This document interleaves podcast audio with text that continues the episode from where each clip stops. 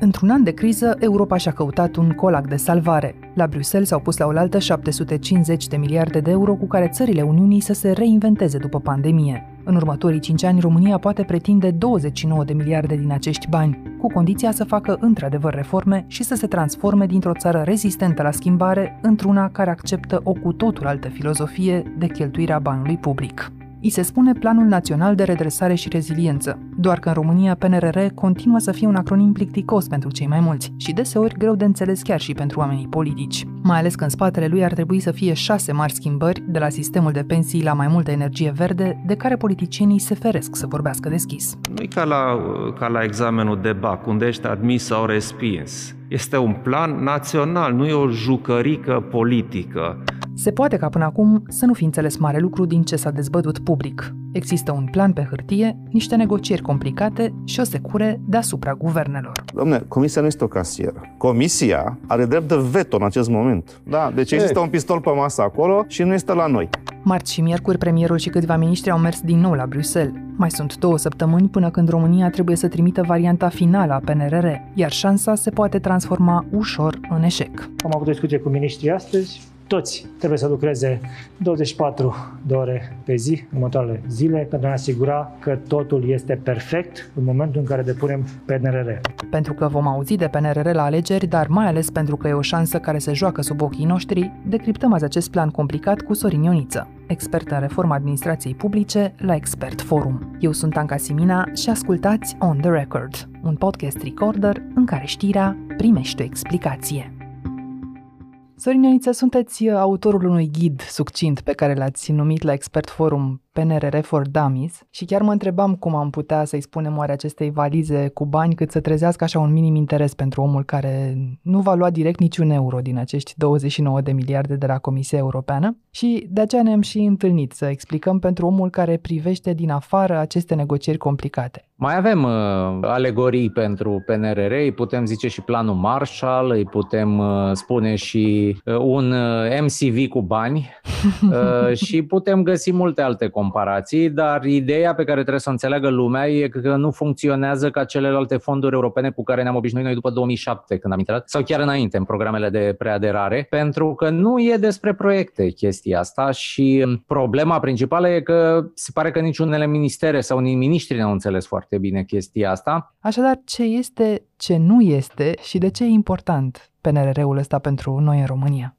Trebuie să stea pe două picioare pe NRR-ul. Unul e ce s-a discutat în România și anume proiecte cum să fie, cum să nu fie, verzi, digitale, unele le vrea comisia, unele nu le vrea, că nu intră în patul Procust. Asta este jumătate din discuție, care s-a făcut cum s-a putut, dar cealaltă parte nu s-a făcut. Piciorul al doilea sunt reformele structurale ale României. Deci această finanțare nu se dă propriu-zis pe acele proiecte, ci se eliberează două tranșe de bani pe an, se face o eșalonare a curgerii reformelor și banilor în timp. Deci va fi un plan de finanțare, așa se cheamă, cu niște milestones, adică repere de timp unde tu promiți. În primele șase luni fac aia, în următoarele șase luni fac aia altă, iar acest aia și aia altă sunt reforme, nu proiecte. Deci nu o jumate de autostradă, ci reforma pensiilor, de exemplu, care poate să nici nu fie finanțată, dar tu o promiți, pentru că scopul acestui plan uriaș pus la cale de Uniunea Europeană în toate țările, nu numai în România, este să schimbăm modul cum funcționează țările noastre, nu numai să mai finanțăm niște proiecte, în plus față de buget bugetul obișnuit pe șapte ani, pe care îl avem și pe ăla. De ăla nici n-am început să discutăm. Deci prima confuzie care se face practic este că prima acest PNRR confuzie ar fi... foarte mare ar fi o sumă de proiecte și că îți dă bani în funcție de cât de bine merg proiectele, așa cum ne-am obișnuit noi. Sigur că proiectele trebuie să meargă bine, pentru că dacă nu se implementează, nu iei banii, nu poți să trimiți la decontare. Dar curiozitatea apare aici. Poate că s-a construit uh, un sfert de autostradă sau s-a făcut nu știu ce împăduriri sau ce ai promis tu acolo că faci pe agenda digitală, deci banii s-au cheltuit, uh, se cheltuiește în avans. Și când te duci cu factura la decontare, se uită, dar tu în astea șase luni ai zis că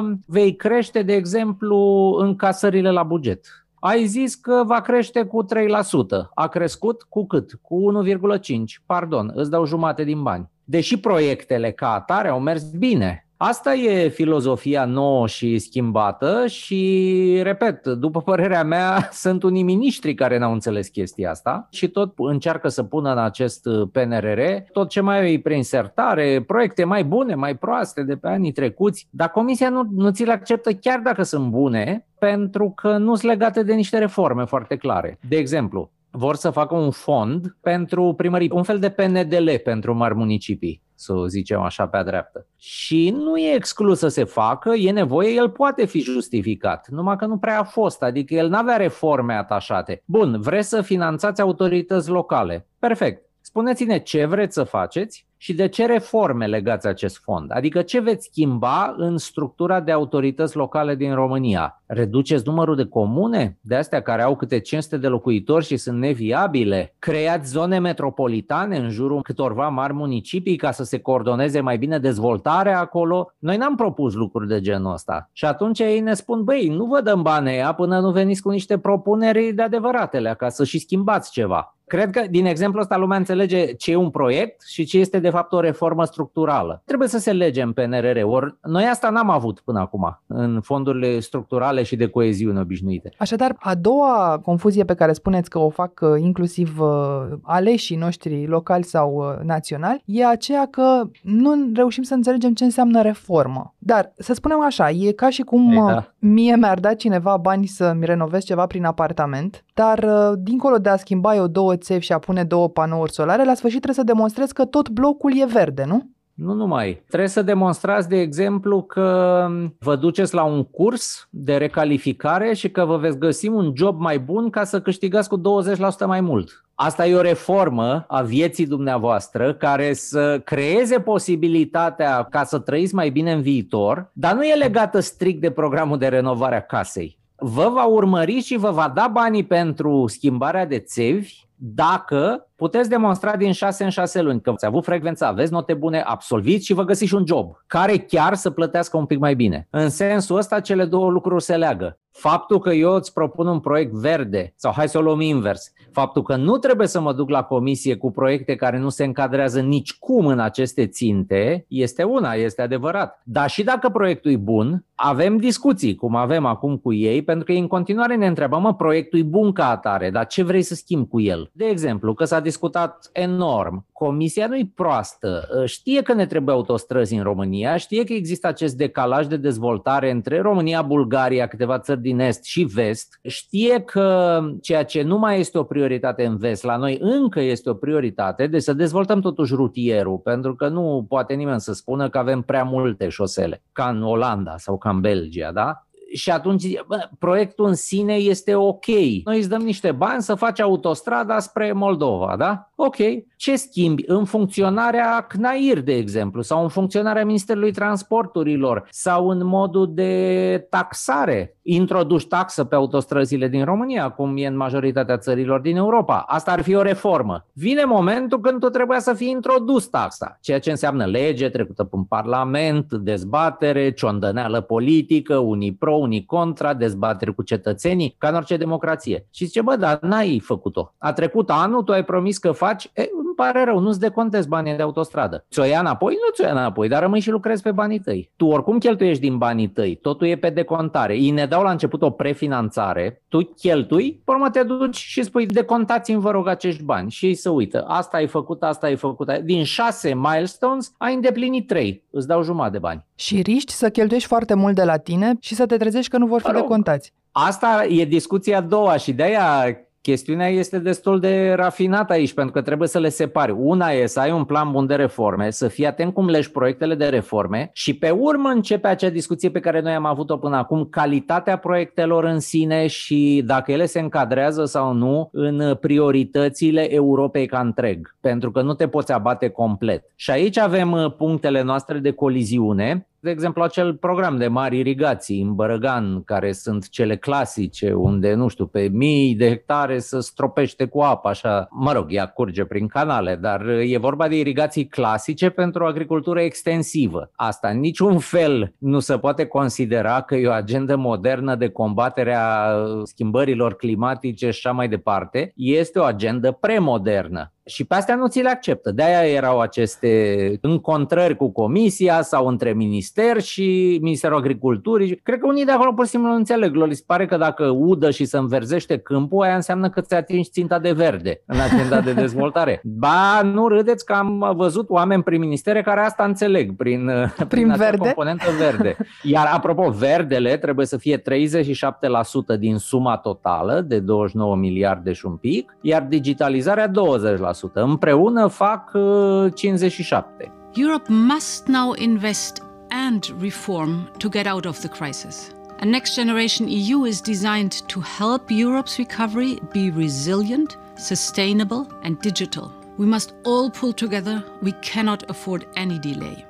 Practic, Europa a zis așa, toate țările noastre profităm de această injecție de bani în economie, în infrastructură, ca să ne și modernizăm. Transformăm criza într-o oportunitate. De-aia am comparat-o cu planul Marshall de după război. Le luăm imediat uh, pe rând, uh, doar că aș vrea să închidem ideea asta cu reformele, că dacă tot n-au înțeles-o nici miniștrii, să ducem până la capăt uh, acest unii, Guide for unii. Dummies, unii dintre ei. Ce ar da. însemna concret reforma pensiilor sau uh, a educației. Întreb tocmai pentru că mulți miniștri au plecat supărați de la discuții, pentru că nu li s-au acceptat, uh, ba, sistemele de irigații care fac, de fapt, foarte multă risipă de apă, cum spuneți, ba, uniformele pentru polițiști, din ce știu eu, și chiar căminele de bătrâni sau eu știu ce alte șantiere și-au propus uh, la un moment dat, ceea ce evident nu se putea accepta. Așadar, ce înseamnă concret reformă în domenii precum pensiile? Că noi vorbim de asta de 30 de ani, dar n-am prea ajuns la o concluzie. Da, în fiecare an, fiecare țară membra Uniunii Europene e evaluată de comisie și primește niște recomandări. Ce ar fi bine să reformezi care sunt principalele tale hibe în funcționarea statului, să zic, și ce ar trebui să faci, care ar fi prioritățile. Este o condiție explicită ca în această matrice de condiții din PNRR,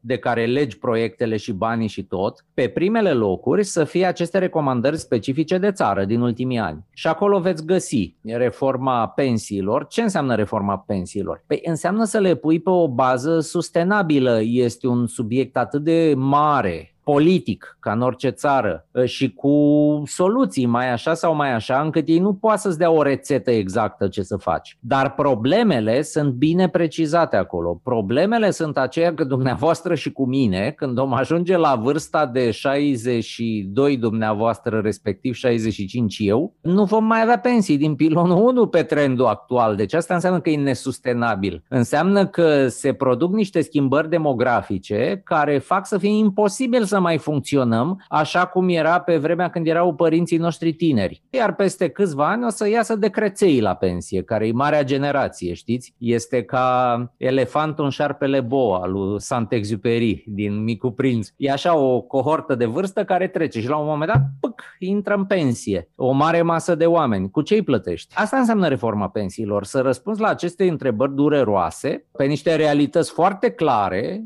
definibile, măsurabile și de care politicienii noștri să feresc ca naiba. N-ați văzut mari discuții pe așa ceva, pentru că nu e o problemă ușor de rezolvat. Și poate PNRR să susțină măcar parțial ceva măsuri, ceva proiecte în direcția asta? Adică trebuie să vină acum Guvernul României cu o nu. propunere? Să nu înțeleagă lumea că ai putea din PNRR să finanțezi pensii, să dai bani de pensii. Nu se poate. Deci în reforma pensiilor problema este de decizie politică. Nu e că îți trebuie 3 miliarde pe care nu i-ai ca să faci nu știu ce. La fel, de exemplu, reforma salarizării în sectorul bugetar. Aici am mai avut ceva discuții când s-a tot vorbit de sporuri. Am mai avut vreo două, trei începuturi, demaraje de a face această reformă, dar am oprit-o. Ba cu asistența băncii mondiale, că se schimba guvernul, venea al guvern, le băga în sertar, uita de ele. Nu e ușor. La fel ca la pensii, este exploziv din punct de vedere politic. Dar astea trebuie făcute. Deci eu cred că astea, salarizarea în bugetar nu va lipsi, chestiuni de pensii, chestiuni de reforma veniturilor statului, adică digitalizarea NAF și creșterea procentului de încasări pe multe tipuri de taxe, care acum sunt subexploatate, cum ar fi TVA, de exemplu, nu în sensul că să crească TVA-ul, Problema este că la acel procent, cât este acum, noi colectăm mult mai puțin decât alte țări europene care au tot același procent. Deci la noi ciurul găurit, curge apa prin el. Asta e problema.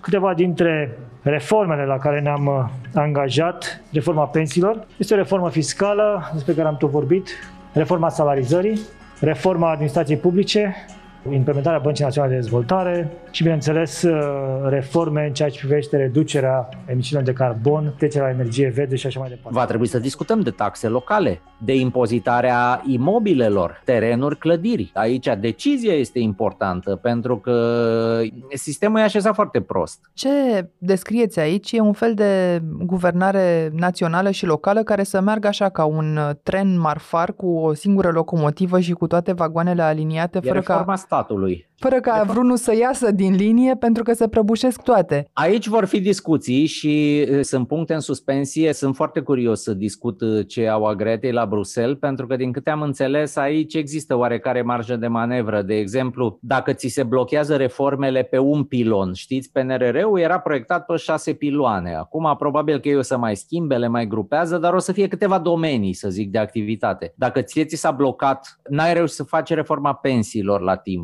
dar uh, autostrada, presupunând că ți-o aprobă, ea merge bine înainte execuția. Îți taie banii de la autostradă sau îți taie banii numai de la proiectele care sunt legate de condiționalitatea respectivă, de reforma mare respectivă. Adică n-ai făcut uh, digitalizarea ANAF și nu vezi rezultate în mai bună încasare, nu-ți mai dă banii pe proiectele atașate de acest uh, domeniu. Nu să stai din altă parte, de la împăduriri sau ceva. În plus, mai sunt sunt uh, iarăși toate aceste proiecte care mm, sunt în discuție, cu, negociem cu Comisia pe chestiuni de în principiu, nu pe detaliu, de exemplu chestiunea cu rețelele de gaze. Deci Primarii să... vor rețele de gaze că au rămas în urmă și se plâng că nu au reușit să ia bani prin fondurile europene de până acum. atâta știu, pentru că nu știu alternativa, dar uh, adevărul e că problema este una foarte serioasă și nu are o soluție simplă. Dacă eliminăm cărbunele, cum trebuie să le eliminăm, în următorii, nu știu cât,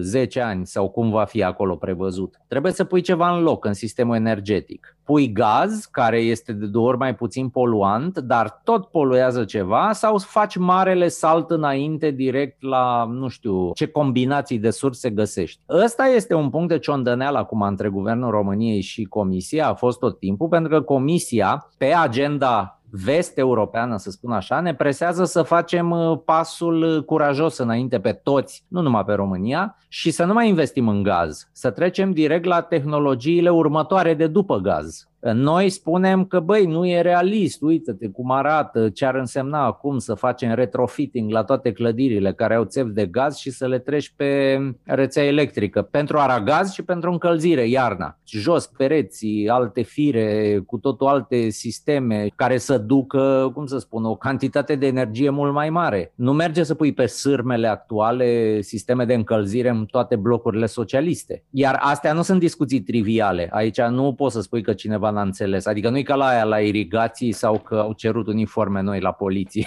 așa, sau că domnul Arafat a cerut niște elicoptere și acolo i le-au tăiat din pix. Mai sunt și proiecte la care îți vor spune, nu aici, du-te noi la 50 de miliarde, care merg simultan pe bugetul de șapte ani. Și un lucru nu trebuie să mai uite, în primul rând, planificatorii români, oamenii din ministere, dar și publicul. PNRR-ul e pe 5 ani, e doar un cincinal și nu se dau prelungiri. Deci, practic, totul trebuie încheiat. Ultima plată e la sfârșitul lui 2026. Pentru că toți banii ăștia, de fapt, cei 750 de miliarde din care Europa finanțează aceste PNRR-uri în fiecare țară, sunt bani împrumutați din piață. Deci cu ăștia nu te mai joci, trebuie să fie o schemă foarte clară prin care Europa va rambursa acești bani. Că am luat împreună un credit. Asta am făcut noi acum, țările europene, care se împarte proporțional cu PIB-ul, cu nu știu ce, după niște criterii și noi avem această plăcintă de 29,2 miliarde în momentul ăsta. Ea e definită ca un 13% din PIB. Uh-huh. Și uh, asta este, nu putem să zicem, stai că nu îți dau banii înapoi uh, de unde am împrumutat noi peste 5 ani, pe noi mai păsuiește încă 2 ani că suntem România. Nu mai merge ca la structurale. Dacă ai uh, proiecte care nu e foarte clar care intra în PNRR, că nu se leagă de o reformă anume, dar ele în principiu nu contrazic agenda europeană, de exemplu autostrăzile, tu nu reușești să demonstrezi că sunt digitale, că sunt verzi, adică nu ți le accept acolo, zice foarte bine, mută-l dincolo pe alte 50 de miliarde, că merg în paralel. Tot în anii ăștia îi folosim și banii ceilalți. Ca să mă asigur că am înțeles partea asta cu creditarea până la capăt, că într-adevăr ne-am federalizat, așa chiar dacă nu un asumăm pic, neapărat da, da. Nu, nu vorbim de asta, asta că da, așa, dar ne-am federalizat așa. un pic prin acest credit. Să o spunem pe înțelesul corporatistului, adică vine compania, ia un credit ca să-ți mărească ție salariul, să zicem, cu 13% la un moment dat și tu nu dai banii ăștia înapoi, dar trebuie să dovedești că faci și tu niște cursuri, că te perfecționezi, că ești mai bun în ceea exact. ce faci noi vom da înapoi la un moment dat pe un calendar, dar n-am ajuns la acele discuții. E mai complicat decât atât, că nu e o companie care ia. Sunt țările europene puse la un loc, deci hai să zicem că e un holding cu 20 ceva de companii puse la un loc, toate se împrumută la comun, pentru că dacă ne împrumutam noi România singuri, sigur că n-am fi putut, dar așa cu Germania și cu Franța la un loc se poate, împărțim frumos proporțional și fiecare își folosește părticica lui de credit pentru a se reforma. A se reforma cum? Păi a se reforma pentru a deveni 37% mai verde, 20% mai digital și restul ce intră alte priorități agreiate și fiecare trebuie să-și execute partea de lucrări, de schimbări, pentru ca toți să putem merge așa în, în același pas, în același ritm și să ajungem la sfârșitul lui 2026 cu toți banii executați frumos, cu țintele îndeplinite, toate țările deodată. Ca să ajungem acolo, ar trebui să depășim momentul socotelilor obișnuite. 2 miliarde la educație, 1 la energie, 4 la sănătate, 500 de kilometri de autostradă. Și să avem niște idei clare de digitalizare. Cum stăm aici și cum se joacă politic PNRR, ne explică în câteva clipe Sorin Ioniță. Din România, patria apelor minerale.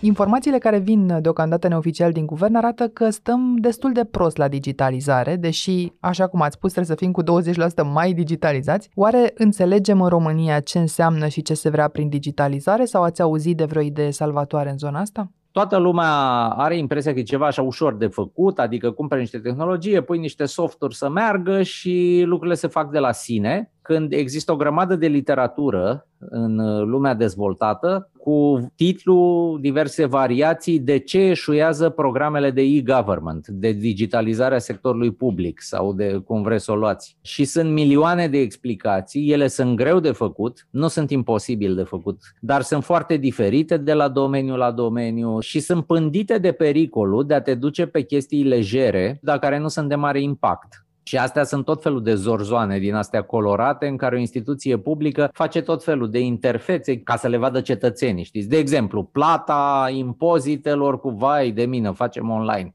s-au digitalizat de mult băncile, cine vrea să facă online, sigur are un cont bancar și o face prin platforma băncii un virament, adică n-ar fi mare brânză. Au mers atât de mult, ani de zile s-au tocat bani europeni în primării care își făceau site-uri pe care puneau acolo temir ce copiau de până uh, almanahurile județene din anii 80, aia unde se descria flora, fauna, frumusețile patriei, monumentele, toate astea umpleau, făceau site-uri pe care nu intra nimeni nimeni că nu interesează și că de fapt nu de asta e nevoie. O digitalizare care schimbă ceva, un exemplu este cea în interiorul administrației, unde descarci funcționarii care plimbă sau își duplică munca între ei în interiorul diferitelor departamente și acolo obții o eficiență foarte mare dacă reușești să o faci bine, pentru că ai tot felul de situații, de exemplu, amenziile poliției rutiere în România după lege, sunt venituri ale administrației locale, ale primăriilor.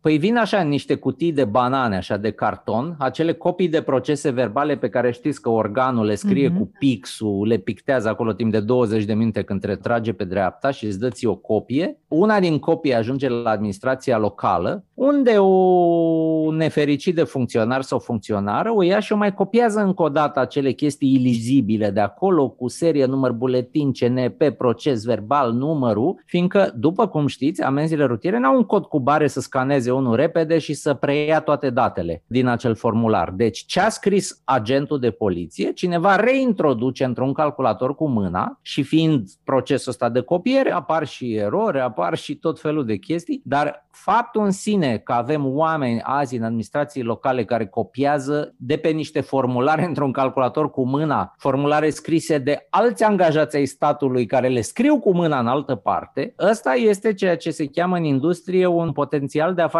o digitalizare business to business. Adică cetățeanul n-ar vedea această chestie, dar tu dacă ai reușit să elimini asta, gândiți-vă nu că elimin oamenii din administrații locale pe acei angajați care copiază, dar ei putea recalifica să facă altceva util, o muncă cu creier, pentru că asta chiar este muncă de hamster în roată. Și sunt multe, multe, multe situații de felul ăsta. E, a făcut cineva o analiză de genul ăsta? Ce nevoi interne are administrația românească pentru a se eficientiza prin digitalizare? Dar ați vorbit de privați și am văzut că sunt, uh, cel puțin în propunere, vreo 400 de milioane pentru un instrument de solvabilitate pentru firmele afectate de COVID, dar sunt și niște bani pentru IMM-uri. Cum ajunge o companie la acești bani? E un împrumut pentru companii sau o finanțare care nu trebuie rambursată?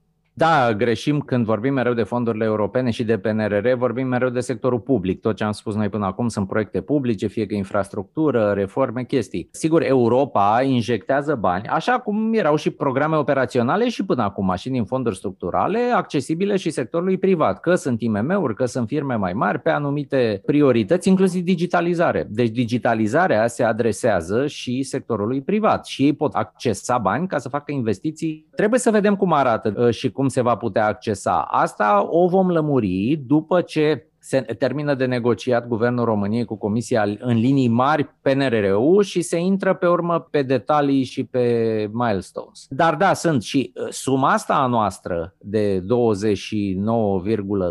ea este împărțită într-o parte care este de granturi și o parte care este de împrumuturi, deci nu totul va merge grant. Vor merge și niște împrumuturi rambursabile. Recapitulând așa până acum, sunt și proiecte care au fost uh, trimise în draft cel puțin și care sunt acceptabile, mai așteptate decât da. proiectele sunt reformele. Multe, de fapt majoritatea, majoritatea sunt uh, ok și nu vor fi probleme cu ele. Noi am discutat mai mult, ne-am concentrat acolo unde sunt problemele, dar cred că mai mult de jumate de ce este acum ce a fost pe masă nu a ridicat probleme la Bruxelles. Înțeleg că împăduririle sunt aici, sănătatea, educația stau destul de bine da, dar când am spus sănătate și educație, deja intrăm pe teren alunecos. Una este când spui vreau reforma pensiilor sau vreau reforma sistemului fiscal public cu o țintă clară de creșterea încasărilor. Acolo e clar ce vrei. Când a spus reforma educației, eu n-am înțeles nimic, deci e ca și când n-ați fi spus nimic, pentru că trebuie să faci foarte multe precizări în ce sens vrei să o schimbi. Adică ce să presupune că schimbăm acolo. Iar când încep să discuți cu lumea și chiar cu experții, veți vedea că mulți au păreri foarte diferite. Ca la Brexit, toată lumea votează într-o direcție eticheta, reforma educației. Dacă trebuie să pui în aplicare, observ că sunt un milion de păreri acolo, foarte diferite. Dar timpul curge și nu în favoarea noastră, ca să continuăm cumva și recapitularea în din linia asta. Mai avem doar câteva zile, ne-am asumat un termen de 31 mai până la care să trimitem acest proiect. Deci până atunci Comisia va accepta niște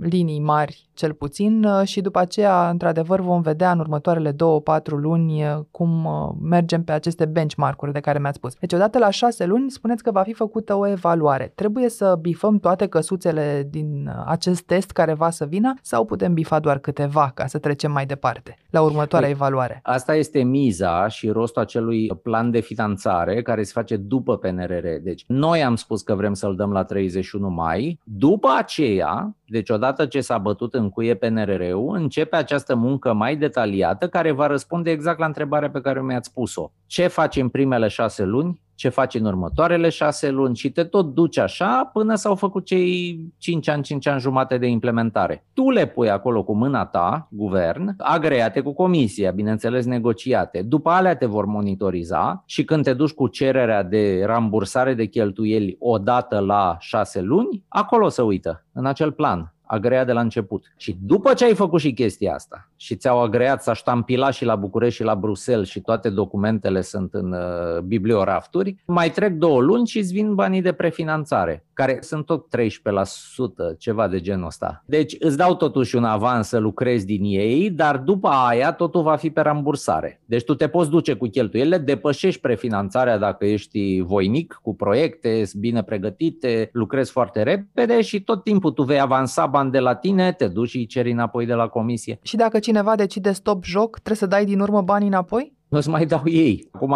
în 5 ani să nu reușim să acoperim cu proiecte nici prefinanțarea e totuși puțin probabil, dar în rest, dacă tu tot avansezi, dar ori o iei în direcția iurea, ori proiectul e prost așa, ori te-a prins Olaful că ai făcut mânărel pe achiziții, îți pot rejecta cererea sau să-ți dea numai parțial banii. Acum, înainte de a trece la partea politică, trebuie să vă întreb așa ca românul și alte țări cum stau, dar bulgarii ce fac? Bulgarii, că m-ați întrebat, n-au guvern în momentul de față și fac alegeri anticipate. Motiv pentru care stăm mai bine decât bulgarii la negociere, cel puțin.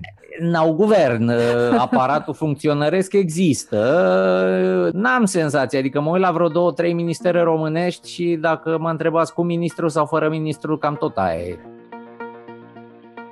Oricum, PNR este deja motiv de dispute politice. E de înțeles această nervozitate în partide? Nu știu dacă e de înțeles, dar e explicabilă pentru noi ca analiști. Deci eu nu abordez sentimental, dar logic este faptul că ai trei actori, ca să nu zic patru la guvernare, sau câți ori fi dacă pui și aripioarele din partide, că toate au aripioarele lor, nu numai USR+, și uh, cum se lasă în offside un ministru pe altul, cum îl face pe cel de alături să aibă o imagine mai proastă, cum joacă retoric, cum se enervează că nu i a fost acceptat acceptat ce vrea el să fie acceptat, dă blamul pe nu știu cine sau orică nu înțelege, orică îl presează ai lui din aripa de partid sau din filialele teritoriale care aveau interes și care l-au pus acolo. Așa e, puterea împărțită și vă spun, mă aștept să fie de fapt răboiul mai mare peste vreun an, doi decât este acum, pentru că atunci se va vedea că unele lucruri merg, altele nu merg din PNRR și întrebarea va fi politică, pentru că se vor apropia alegerile din 2024, cine și ia blamul pentru ce n-a mers? Sau cum tu, partid,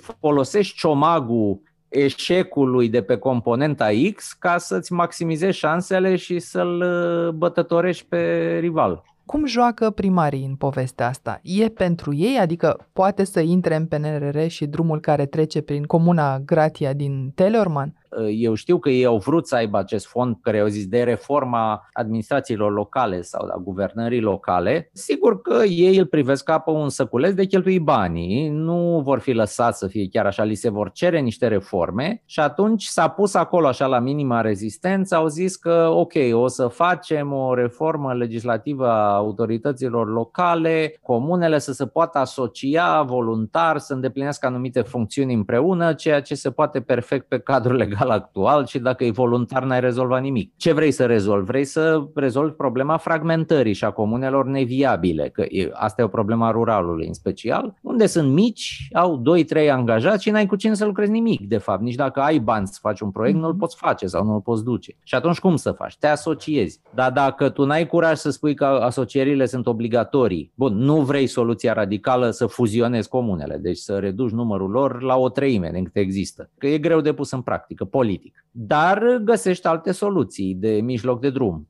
Dar trebuie să forțezi un pic din lege cooperarea, cel puțin pe anumite domenii, pe teme de mediu, pe teme de transport. Deci trebuie să nu-i mai lași să facă proiecte mici și fragmentate, ci să-i forțezi, să-i ghidezi cumva ca ei să se așeze împreună și anume în această formulă. Dar această decizie nu s-a luat. Ea nu e în PNRR, îi lasă voluntari, cum erau și până acum. Dacă se vor folosi cele 2-3 miliarde din acest fond pe care vor ei să-l pună pentru comune pentru a împinge și reforme în direcția asta, n-ar fi rău. Dacă va fi numai PNDL, eu, ne-au venit banii, hai cum îi împărțim acum. Și mai vedem noi care ce vreți, tu, apă canal, parcuri. De fapt, nu-i va lăsa să facă chiar orice și ei vor pune în proiect baze sportive, parcuri, ca să sune bine și cu mhm. verde mm-hmm. și cu sport și cu chestii, să se încadreze pe priorități și iar o să avem uh, sălile de sport al lui Năstase, care vedeți acum, ba să țin închise că n-au bani să le plătească încălzirea, ba fac nunți și botezuri, asta dacă nu cumva se infiltrează apa din tavan. Pare o ruletă rusească așa din ce-mi povestiți, dacă ești un premier și un guvern puternic, chiar ai putea împinge lucrurile cu acest uh, glonț care este PNRR-ul. Dacă din potrivă ești un guvern uh, slab și cu foarte multe partide care se ceartă între ele, s-ar putea să cauți vinovați până la epuizare. Și ca să ne întoarcem la Bruxelles și la discuțiile care au avut loc acolo, premierul bun care este? Cu ce se întoarce premierul bun sau negociatorul bun după două zile de discuții uh, și cu concluzii politicoase, am văzut din partea Comisiei Europene și încurajatoare, că așa e frumos.